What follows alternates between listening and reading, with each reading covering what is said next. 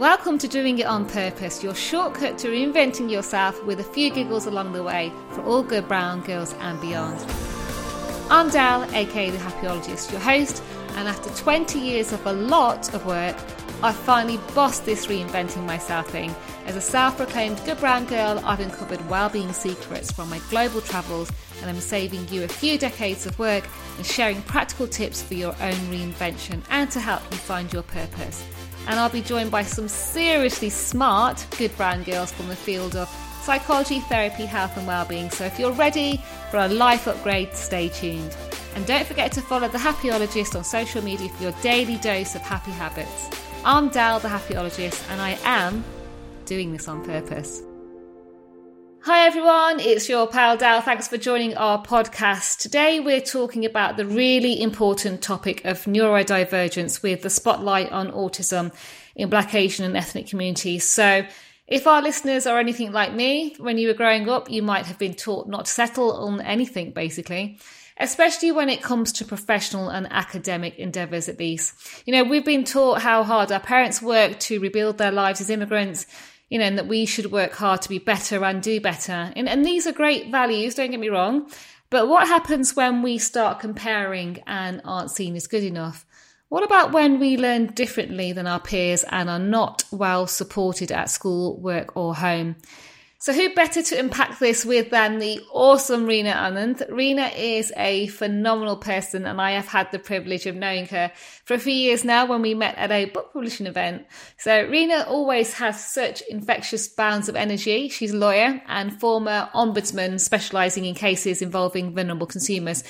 She also has two amazingly beautiful children, the eldest of whom is autistic. And so Reena has dedicated much of her time to educate herself around autism and so now she is applying this knowledge and her excellent advocacy skills um, as part of her mission to promote honest conversations around autism and its impact on Black, Asian, and ethnic communities. So I just want to congratulate Reena first and foremost, you know, on all the excellent work you're doing in this space. It's so needed. And I love how you are openly speaking about this and supporting and educating, you know, hundreds of people all over the UK. So I've got so many questions for you. Um, but can we start off by unraveling, you know, neurodiversity, you know, as it is? So I know it's a concept that recognizes and celebrates the natural diversity of neurological differences such as autism, ADHD, dyslexia, and that these relate to, you know, variations in brain function. And we are seeing more of a neurodiversity movement at the moment, you know, advocating for acceptance and inclusion of individuals with neurological differences. But can you tell us a bit more about what neurodivergence is and a bit more with a slant on autism and, you know, what the signs are to look out for? Certainly. Firstly, thank you very much for having me on. It's an absolute pleasure to be here um, and always talking about my most favorite subject. um, so, neurodiversity is a word that was coined by Judy Singer, and a lot of people hear it but don't necessarily know what it means. And all it literally means is uh, neuro is brain, diverse means difference. And we all have a different way that we think and process the world. Um, everybody is falls under the umbrella of neurodiversity. Mm. But the way that the mind is characterized in a particular way is then what makes it kind of uh, labeled, uh, if you want to call it that way, as an autistic brain or an ADHD brain or something else. So, you know, for ADHD, it might be um, what's termed inattentiveness or um, hyperactivity or a com- combination of the two. Um, both are quite um, you can sense my somewhat my hesitation because they're very pathological terms mm. um, and they're not exactly positive. But those are that you know, un, you know, the, our language comes from medical terminology. Yeah. And so it is often slanted as disorder, some sort of disorder. And, and I think that's what the neurodiversity movement seeks to do is actually, well, that might be the medical model, but actually the social model says we all think differently. We all have talents and mm. abilities and ways in which we can leverage those for the benefit of society. So let's, let's start reframing how we think. But to go back to your earlier question of how we characterize autism, I think things have moved on from the three traits that people that would commonly be characterized as autistic to now looking mostly at social communication being one and the other is restricted or repetitive patterns of behavior. And that might sound a bit academic, but in real terms, it might be, um, you know, difficulties in understanding in relationships that, that reciprocity that happens. Um, there's a lot of, of what we say that isn't said verbally. It's through our actions and facial expressions. And sometimes if you're autistic, that can be a challenge. Um, and sometimes, and with regards to say the restricted uh, or repetitive side of things, things like wanting sameness, routines, um, you know, for, for, children, it could be things like lining up toys, um, echolalia, which is when you, children repeat back what they're told rather than responding um, in the way, say, a neurotypical child might. Um, and there are lots of different kind of markers. There's no one definitive marker to say someone is or isn't autistic. And that's why you have to look at the child's entire developmental history or an adult's journey, what things they're comfortable with, uncomfortable with, and, and kind of piece it together that way. Wow, gosh, thanks for unpacking that you know, listen to what you said, I want to move a bit more on to the diagnosis of, of autism. And, and I understand that it's, it's much delayed in Black, Asian, and ethnic communities. You know, so much of South Asian culture revolves around education and the child moving up and the child doing well. And when it doesn't fit that narrative or that paradigm, it's often misunderstood. And I was just listening to what you were saying about you know uh, some of the typical traits uh, and i and i feel i certainly had adhd you know especially when you talked about inattentiveness you know i wasn't officially diagnosed but you know i was hyperactive too i just couldn't focus and i was just seen as naughty you know much to my father's dissatisfaction and the teacher you know did speak to my father about it and did flag it and she always reassured my, my, my dad that you know i was bright especially in creative aspects but he didn't understand it. There was a lack of understanding back then. We're talking kind of 30, 40 years back now, uh, you know, to be fair on his part. So, you know, I've experienced how learning difficulties, you know, and differences are seen from a deficit perspective in our community. Mm. So, you know, then comes in the point around cultural stigma, making it difficult for individuals and families to seek help or accept a diagnosis you know, I certainly felt that with me. I could see my teacher, you know, one of my favorite teachers was rooting for me, but um, you can see that my parents didn't really understand it. So, you know, what's been your observations from a cultural perspective specifically? Um, gosh, there's so much um, mm. I could add on this. So I speak with a lot. Of, so my, my work specializes in um, the empowerment of people from global majority, Black, Asian, minority ethnic backgrounds. Um, the reason for this is not only just because that's that speaks to my own heritage, but because it's an underserved population of people. Um, when we look at diagnostics and assessments, these were all created with young white boys in mind. Mm. And so what happens is often with our children, they either get misdiagnosed or failed diagnosis because their presentation um, is, is different due to cultural factors and lots and lots of reasons. Um, and that's why, you know, speaking to this particular group of people is, I say this group as it's not a homogenous group. It's made up of so many cultures, each of which are different. But it's that, and, and it's just really important for services, for schools, for parents to be empowered yeah to know that cultural difference because it, it shows up in how parents interact with schools and local authorities it shows up in how children present so to go back to your question around cultural stigma Firstly, one of the most common stigmas I hear, particularly from schools that I work with, bear in mind that over 90% of schools have no global majority representation on the senior leadership teams. Wow. Okay. So, and then we could have a whole separate podcast on that. But anyway, mm-hmm. um, so that natural filter of cultural sensitivity, unless you go out and seek it, it's, it's not there. Okay, you have to you have to really educate yourself as school leaders. One of the most common narratives I hear is that parents don't want to engage. They don't. They, they're not interested in hearing that their child's autistic or neurodivergent, and they don't want to. I have yet to meet a single parent who I could say is is not all in for their child. It's just not happened. And I've worked with people from the most deprived parts of London. I've worked with parents who are much more affluent, right across the board from global majority backgrounds. I have yet to meet a single parent who is not entirely invested in their child's education and well-being. Wow, that's worrying. Yeah, it is a really common stigma. And there's, there's so many reasons for that. There's lack of representation in the media, in services, like there's a pervading narrative that people uh, maybe they don't understand because English is not their first language and you know so on and so on and so on. But but the reality is that that's not the case. Um, yes, we do have to remember that there is often no history of autism or neurodiversity in our cultures because these were not these are not terms which translate into our languages. These are these are terms that now and there's a you know so in some communities they you, you hear people say they weren't diagnosed until they came to the UK this is a UK problem you know? And then when you explain actually autism has always existed. Neurodiversity has always existed. Yeah. the only difference is we now have language around it. And now we can actually uh, understand our children better and use what we know to help improve their outcomes.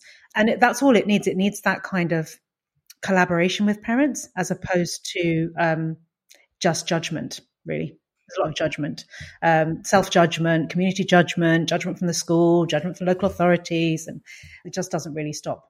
There is nonetheless still, there's a lot of discomfort with sharing with families, for example, that they've got a child who's different, who is autistic.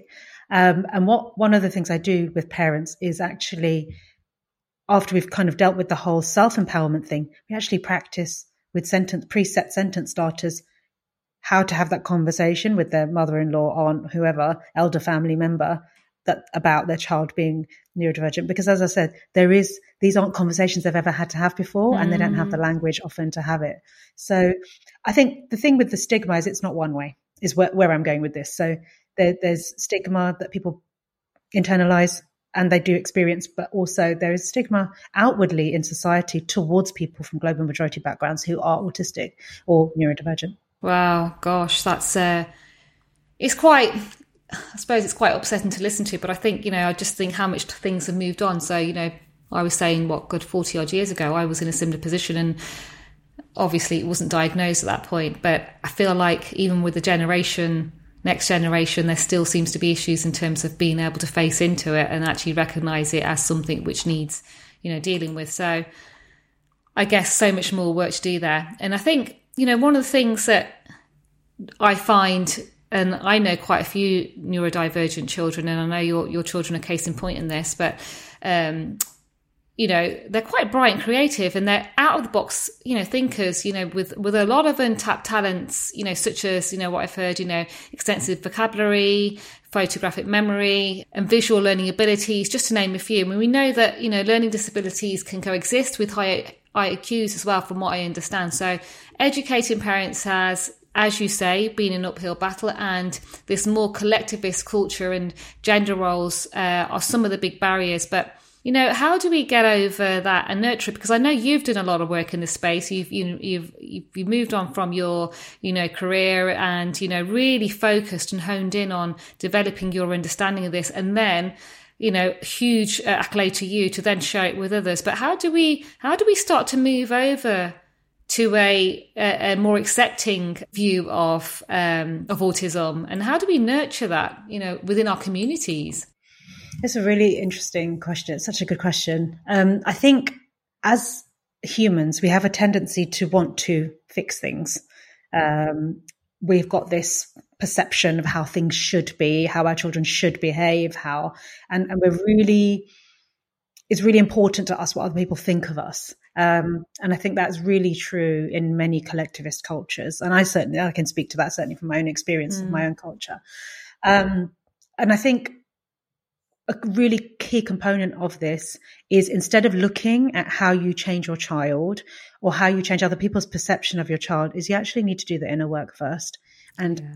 stop and ask yourself how do i perceive my child if you are engaging in behaviors and this i'm not saying this out of a place of judgment but as as a parent who's been on this journey who is on this journey and will be on this journey for the rest of my life. There is no end. It's mm. just an evolving journey. I'm continually learning about my children and adapting to their needs.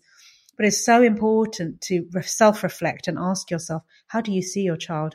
Because if you see your child as deficient in some way, then that's the message that you will, whether consciously or not, you are going to be passing on to your child through the way you speak to them and through how you act towards them. If you see your child as the most beautiful gift, the most incredible being. You know, and I say this having been a parent who, I mean, I was up at 4.30 this morning with one of them, you know, it's challenging. But if you can, at the core of your being, accept your child for the unique being they are exactly as they are without wanting to change them. That translates in how you will interact with your child, but it will also massively influence how other people see your children. If you talk about your child from a place of shame, you're basically giving license to other people to view your children in the same way. So it's not out of judgment, but we have to really reflect on when we're saying to our children to do things or not do things, where is it coming from? Is it coming from ego because we don't want to be seen as parents who are ineffective? Or is it coming from a place of, I need to enforce this particular rule or value because it's inherent to their well being? It will safeguard them. It is something which I need them to, you know, adopt to enhance their character. And having that constant kind of filter in your mind will hugely impact how you see your child, but then that will impact how other people see your child. Mm, I love that. Honestly, that's really resonated with me. I think that's beautiful. And I think, you know, what you're saying around reframing your thinking, because that's what you need to do. You need to reframe yourself. And also the point that you were saying is that children pick up on this. So whatever they're hearing you articulate, you know, this is labels again, isn't it? So you start to play into that. So when I was younger, you know, people would, you know, th- throw around the word, she's a bit stupid, you know, and you start to think that you are stupid because that's what you're hearing, right? So, you know, innately you start to believe everything you're mm. hearing. And, and I suppose your parents, because they're seeing a certain behavior, associate that with, you know, not being able, not being intelligent or bright. So before you know it, you're creating this whole environment where, you know, this language, like you say, is being used. And then everyone plays into that role. You know, your parents are thinking a certain way. Your teachers are saying, "Oh, I'll put her on the." We used to have like a, you know, uh, like a dunce desk almost. Mm-hmm. Honestly, that's yeah. I think that's what it's called. You know, where you'd all be grouped together. Um, so you start to believe in that. So I love the way that you're saying about reframing and thinking about actually how you're how you're talking about this. Yeah. Absolutely. I mean, we talk about it every day. Um, every single day, I will tell Evie that he is the most beautiful gift that could ever have happened to me because we have to remember as well, our children who are neurodivergent are in a world that was not built for them. So there are reminders everywhere mm. that they are different. And if we aren't careful to kind of counterbalance that with our own positivity um, and view of them, their selves, then that feeling of being othered yeah. will just overtake. So we've got to counterbalance that. We have to remind our children constantly. And our children are also more inclined to develop other mental health related challenges, anxiety, at a medical, medically diagnosed level. Um, so we've got to be very conscious, very deliberate about the language that we use and, and, and tell our children how we see them. Don't in, expect it to be inferred. You know, sometimes you'll have parents, I mean, my generation of parents is like, well, would have said, well, you know, I was never told I was loved as a child ever, ever. That's just not language that we use yeah. in, our, in our house. Yeah. Um, but if you'd said to my parents, do they love me? They would have said, well, of course I do. Yeah. Don't I go out and work seven days a week for them? Yeah. Put on the table. That's all love. But actually, we can't expect our neurodivergent children to extract that the things that we're doing for them is out of a place of love. We have to be much more explicit. Yeah, spot on. And actually, just building on that point, you know, I'm just thinking about kind of uh, the next generation above our parents, right? And you know, some some families still live with that kind of that next generation.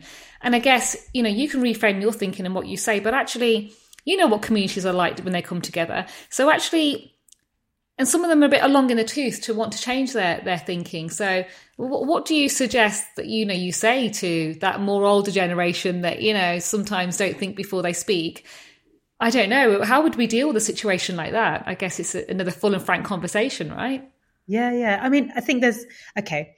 I mean, I I, I see. I've experienced this directly. Yeah, yeah. I think you've got to be very intentional about where you go with your children and whom they spend time with. Now, I'm not saying cut off ties with all your extended families, and obviously, being from a collectivist family, our families are there's generally a lot of people around. Yeah. Um, whether, that's not even like blood family; that could be just you know aunties, adopted aunties, and things like that, right? Yeah. Um, but I am very careful about where I take Evie. Mm. If if I don't think I'm going to a neuro inclusive environment, I will either go myself or I will um, take him and be very clear about how long I'm staying for, what I'm doing. Fortunately, I don't have to do that very much because I'm very much in my own power when it comes to being neuro affirming and being very open. And I think when you when you are open and positive about your child's diagnosis and their needs, actually it gives permission to other people to, to reciprocate. Yeah. It shows them, it role models to them how to be with your child. Um, but you know, my mother-in-law is in her mid 80s now. She was a teacher for over 30 years, and she said to me there was no there was no way in her entire teaching career she had an autistic child in her class.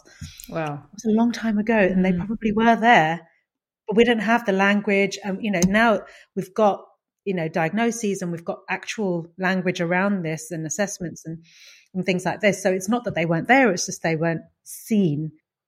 But she has just entirely embraced, and it was hard for her very hard. She thinks the world of is her only at that time her only grandson, and it took her a while to move from that deficit way of thinking to a positive way of thinking. But as she has done that, um, they have it's transformed into the most beautiful relationship to the point where I'm happy to leave my kids with them, and I know that they will they will model whatever practices I do.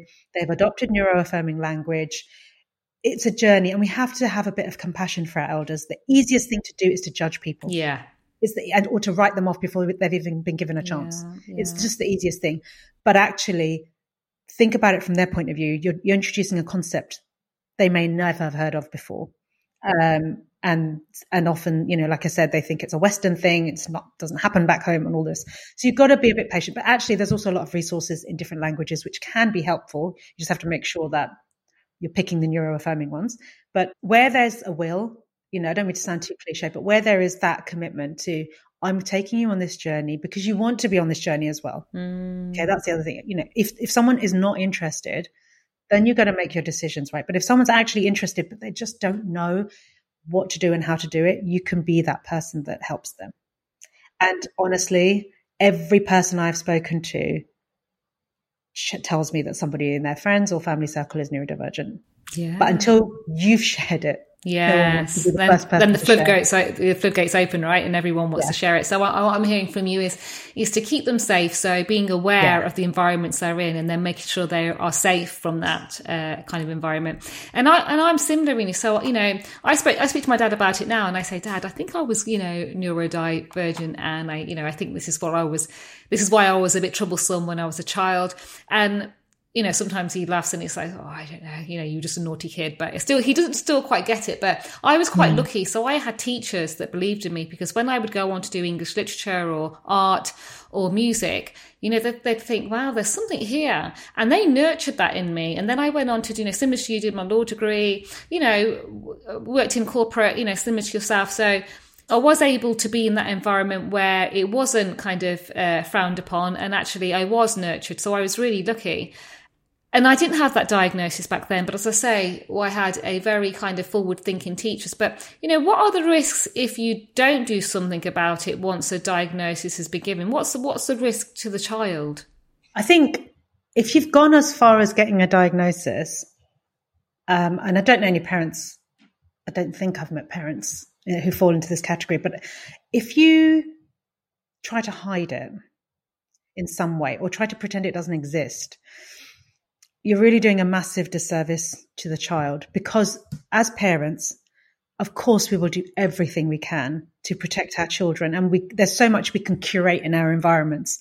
We can, we can control who they spend time with, um, whether they go anywhere outside of school or not, what clubs or societies they go to. There's so much.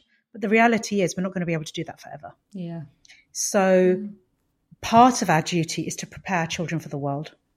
Mm. And a part of that is the reality that not everyone's going to be neuroaffirming. So for me, certainly with Evie, my path is to not only build his resilience, but also to build his ability to self advocate and but also to understand his own needs and challenges. So he can go into an environment and say, I'm really comfortable with this. I'm finding this really challenging. This is what I need, or this is what I'm going to do, and not feel in any way less than because of it. So if, you know, there are some parents who maybe get a diagnosis and don't tell their child. Now, I can't say blanket, you know, when you should tell your child. I told Evie when he was six, didn't really understand it. I told him again when he was seven and he got it. And I got some books around it and we have lots of discussions around it. And it's really just part of the way, it's just part of our daily conversations at home. It comes into everything.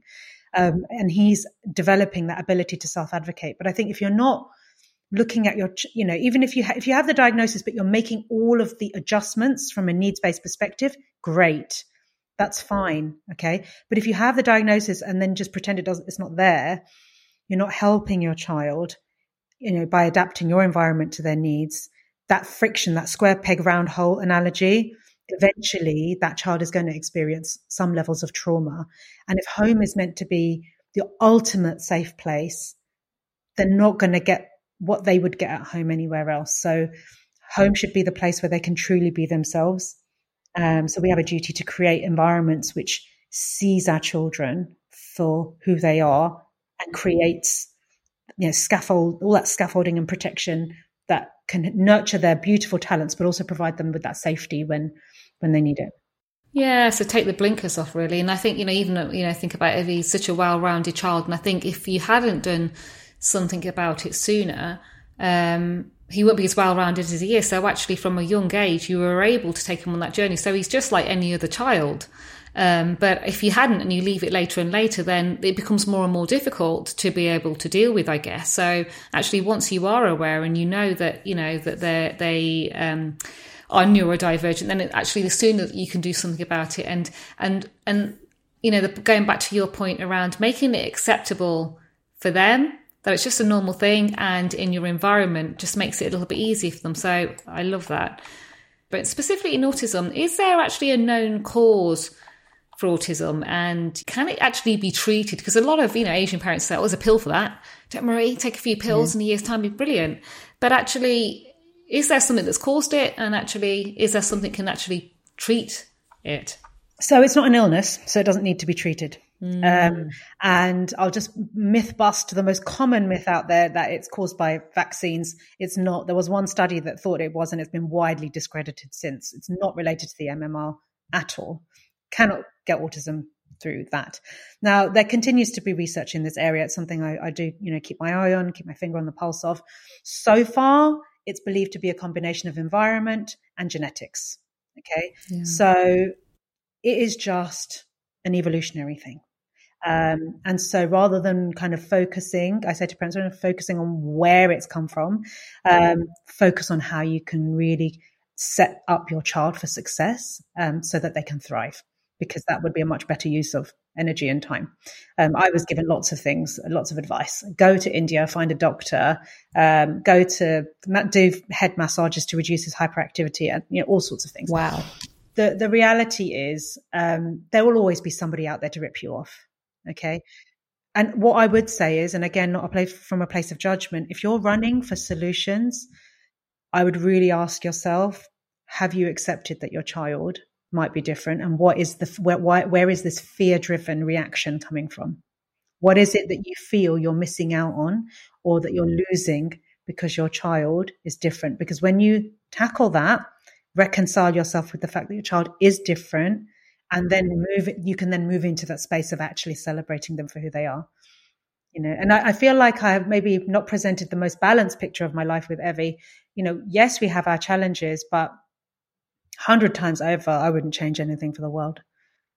You know, yes, I have broken sleep sometimes. Yes, he gets some, you know, he's very emotional, can get upset, but my goodness, the child is just, it's just a phenomenal human being mm. that I can't wait to see how he grows and develops and what gifts he gives to the world through his um, very unique talents and abilities. I love that. And just even listening to you, you can hear that you know he must be in such a great nurturing environment and that's probably going to help him grow so it's so beautiful to hear again you know and you're talking a lot about you know how as a parent you feel so it must have been a challenge for you in fact you gave up you know a, a, really uh, awesome career to move into this and to educate yourself which again is so um, commendable. I absolutely love that. And then, you know, uh, investing all your time to help educate people. I think that's great. But just around the mindset piece. So if you're a parent and you've had this news, you're trying to deal with a lot of things. Is there support for the actual parent themselves to to be able to be supported on this. So you've got your child, but actually until you're right to your point and your mindset's not right and you've got all these things floating in your hand from, you know, a million messages that you've heard around, you know, autism and what it means. Is there anything that parents can access to get them into a place yeah. of understanding?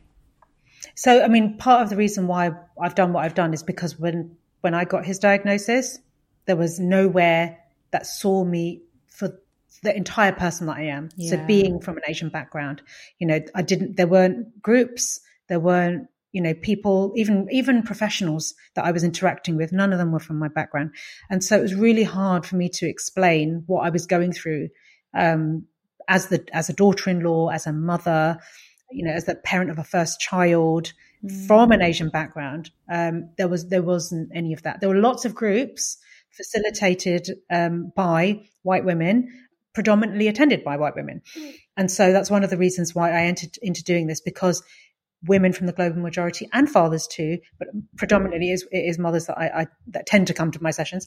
Um, do need that safe space, and when you see other people like you in the room, magic happens mm. because you suddenly mm. realize at a very real level that you're not alone.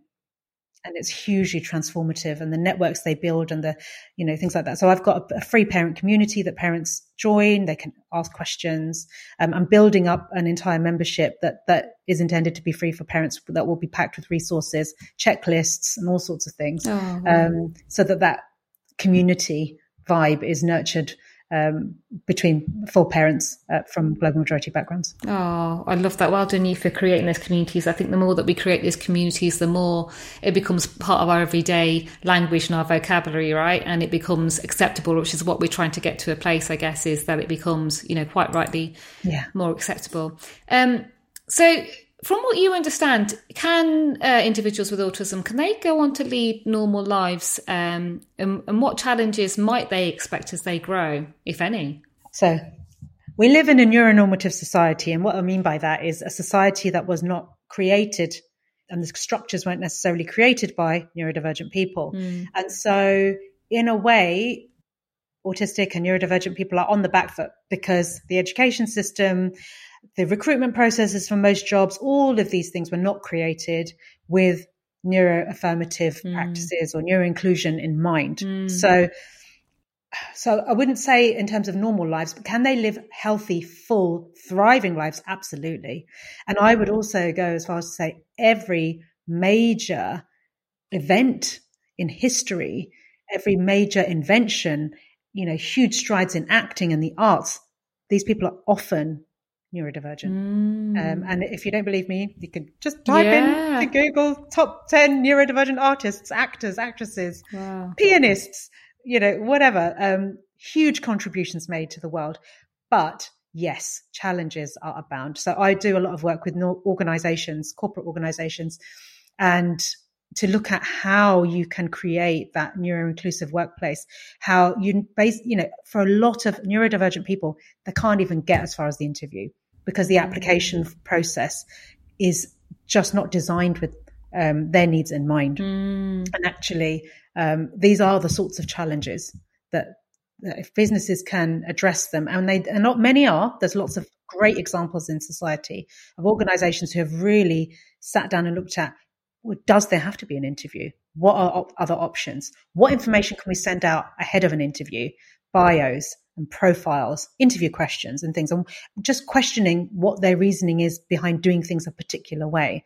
So, yes, there are lots of challenges, but I am optimistic about the future because I see businesses, big businesses especially, really committing time and attention to looking at how they can um, really leverage on this neurodivergent challenge. And it's not without, it's not all altruistic. Mm. They know, and the business case has been proven. Read any report by McKinsey or any of the other kind of leading people in this space, and they will tell you, you've got a neurodivergent uh, workforce, a, a, a, neurodiverse workforce, which includes neurodivergent people, you're going to make more money. Wow. So they're invested in getting this right because they know they're going to have out of the box thinkers, productive people. You know, an ADHD in hyper focus mode, you won't get any better uh, less distracted person than them, right? So they know, and they're try- they're also trying to tap into that. So wow, I'm optimistic. I always remain optimistic. Yeah, well, quite rightly from what you say and some of the stats that you've said, and actually examples of it.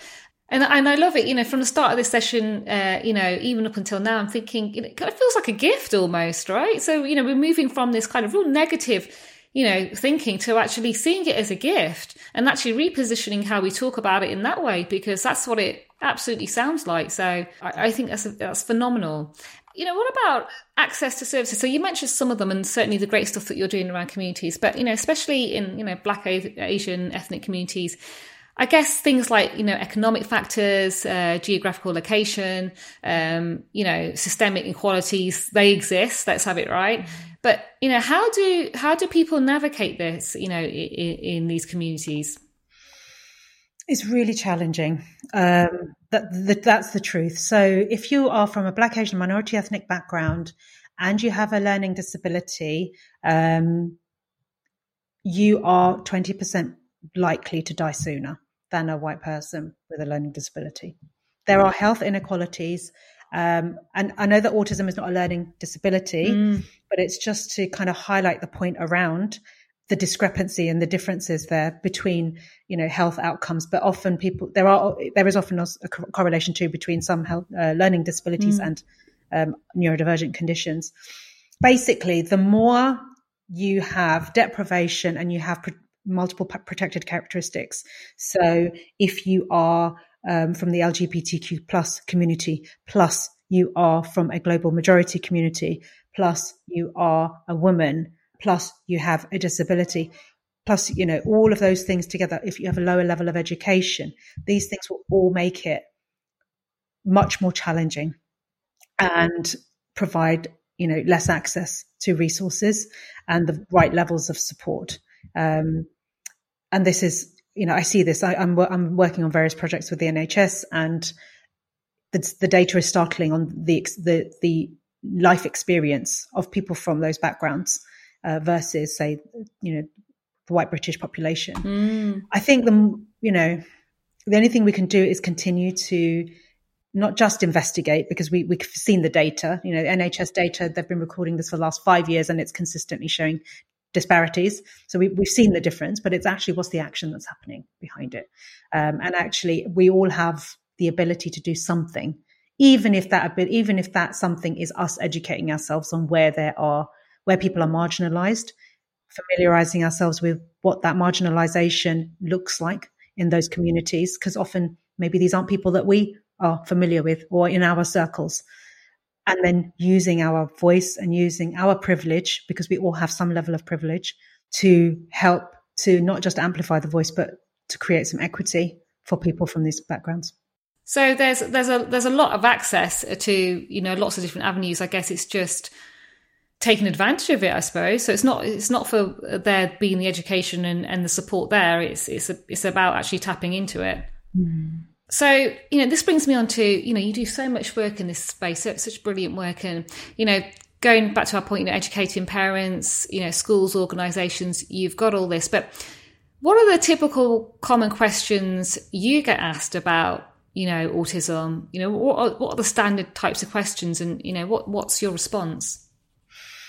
So probably one of the most common questions is how do I tell my family that my child's autistic. That's that's really common, um, and I would that's when I would start, as I mentioned before, about okay, well, we need to talk about how you see your child's autism first before we start talking about how you're going to talk to other people about it. Um, the other question I often get is, my child's, I feel like my child's addicted to screen time.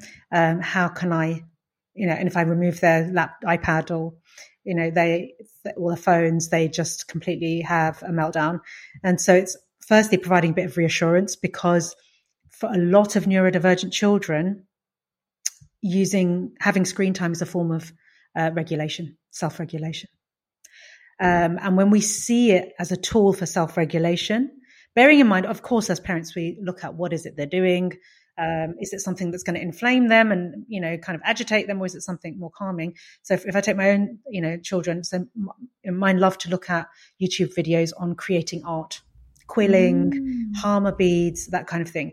Now, if they were, if it was a, a video game type scenario, um, which was particularly violent, then yes, I'm going to have something to say about that. And that might be iPad time or screen time that I restrict to a particular time, you know, work with them to agree a certain time and place. But, you know, um, for them, I recognize that they need that to, to just process that, that busyness of the day they've had, which is much more exhausting for them than it is for a neurotypical child. So a lot of it is parents, I think, comparing their children to what they what they envision a neurotypical child should be doing, and then worrying, you know, about that. Um, and there's variations of that. My child doesn't sleep. My child doesn't eat. You know, and it's like, well, yeah. So a lot, a lot. I guess a lot of the questions that you ask is kind of coming out of fear more than anything else. Yes. Yes. Um, but kind of like reinforcing actually, you know, even the things that you were saying about, you know, Google top 10, top 100, you know, uh, you know, people that are, are, super smart. Actually, I think it's just relaying that again, isn't it? And saying, actually, did you know? Because, you know, I'm quite astounded by that. Um, so I think just that, that forms part of that kind of whole assurance yeah. piece, isn't it? I had one parent once, I'll just share with you quickly. She said to me, um, my child, when she's dysregulated, she crawls under the bed and I'm really not happy. I was, and I said, okay, why? She said, oh, because it's not normal to crawl under a bed. So we just sat there with that. And I said, okay, what's your child doing? So she's, de- you know, uh, regulating herself while she's under there. And then when she's regulated, she comes out. Like, okay. And the problem with that is, and there was a long pause, and she was like, nothing.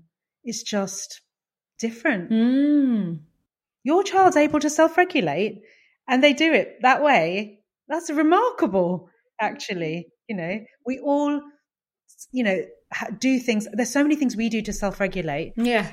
We don't even recognize and other people don't recognize because society sees it as usual. I might twirl my hair, flick my pen, take 10 deep breaths, run on the spot. No one's going to say anything mm-hmm. about that. Mm. But because she's crawling under a bed and you don't see other people crawling under their bed, you see that as wrong in some way. So we've just got to just be aware of our judgments of our children and their behavior and really just ask ourselves, is it helping or harming them?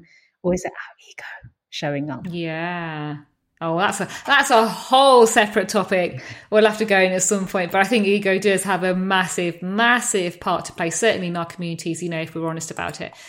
I could unpack this forever with you because it's so interesting. You know, all the various bits of information you've given, honestly, are, are going to have such impact. So thank you for that. But you know, as you know, I'm a Happiologist, um, so always keen to ask this question uh, when I have wonderful guests like yourself uh, on the podcast. So, knowing what you know now, what would you say the key to happiness is? I would say finding your purpose. Mm, yes. For, and and you know that doesn't have to be some great big grand save the world thing, but what is it that you can do or do which makes you really feel aligned? That makes you feel like when you get out out, out of bed in the morning, you really want to do it. Yeah. And I have to say, for the first time in my life, I didn't know I didn't know it was an, a feeling one could even have. Actually, it felt very academic to me, but I only realized when I started this work that I'd found my purpose. Wow, I love that. And you know, Evie taught you on that journey, right? So he took you on to kind yeah. of find. And I tell him all the time, and I say to him, "I'm so grateful because you you have lifted my life. You have given my life a meaning I didn't know it had. You had to show me that path. Yeah. And he'll say, You're welcome. What a beautiful. I love that. I love the fact that you acknowledge it. That's just amazing. And then one more kind of quick fire question is, you know, if you knew um, then what you do now, what would you tell your 20 year old self? I'd say it's okay to be different. And then if we could really go a bit further than actually, you can really utilize your difference to be your USP and anchor your power in that difference and, and really use it um, to the best of your ability to enhance your own and others' lives. But be okay with being different. Yeah. And we are now in a society that's just going to grow where we are we are able to celebrate our differences. And, you know, I absolutely love that. So look, I'm going to ask a question on behalf of everyone that's listening. You know, where can we find out more about you? So, you know, I, I guess you uh, you do workshops. You know, I know you do some brilliant blogs. You've done podcasts in the past. How can we, how can we find out more about you? So all my social media links um, and email, everything is on my website, which is reenaanand.com yeah, if you click on any of the Instagram, Facebook, LinkedIn icons on that, it will take you straight to that page. And you can even drop me an email as well at hello at reenaanand.com. Oh, ah, brilliant. Thank you for that. Uh, as I say, look, uh, Reena, huge thank you so much. Thank you for sharing your story. Thank you for sharing, you know, uh, how you've gone through this journey yourself and giving us some reassurance. There's a lot I took away there, especially around, you know, getting to a place of reframing our thinking around this, you know, making sure that we're supportive and we're creating a safer environment you know, to be able to support our children around this, being more open about it. The more that we talk about it more openly, the more we're able to create communities and we can kind of normalize this, which is exactly where we should be. And we really need to kind of seek to shift the conversation from this deficit based approach to one that really embraces, you know, and accommodates neurodivergent, you know, individuals. So I'm sure we'll get to that place with wonderful humans like yourself that are, you know, fighting for that cause. I'm sure that we'll get there. So thank you so much. Thank you for being uh, on the podcast today. Thank you to all our listeners, and I wish you all love and light. Thanks for tuning in, lovely listeners. Any questions or thoughts? Drop me an email at dalthehappiologist.com and follow me on my social media, The Happiologist, to stay connected for regular, empowering insights to supercharge your journey to purpose.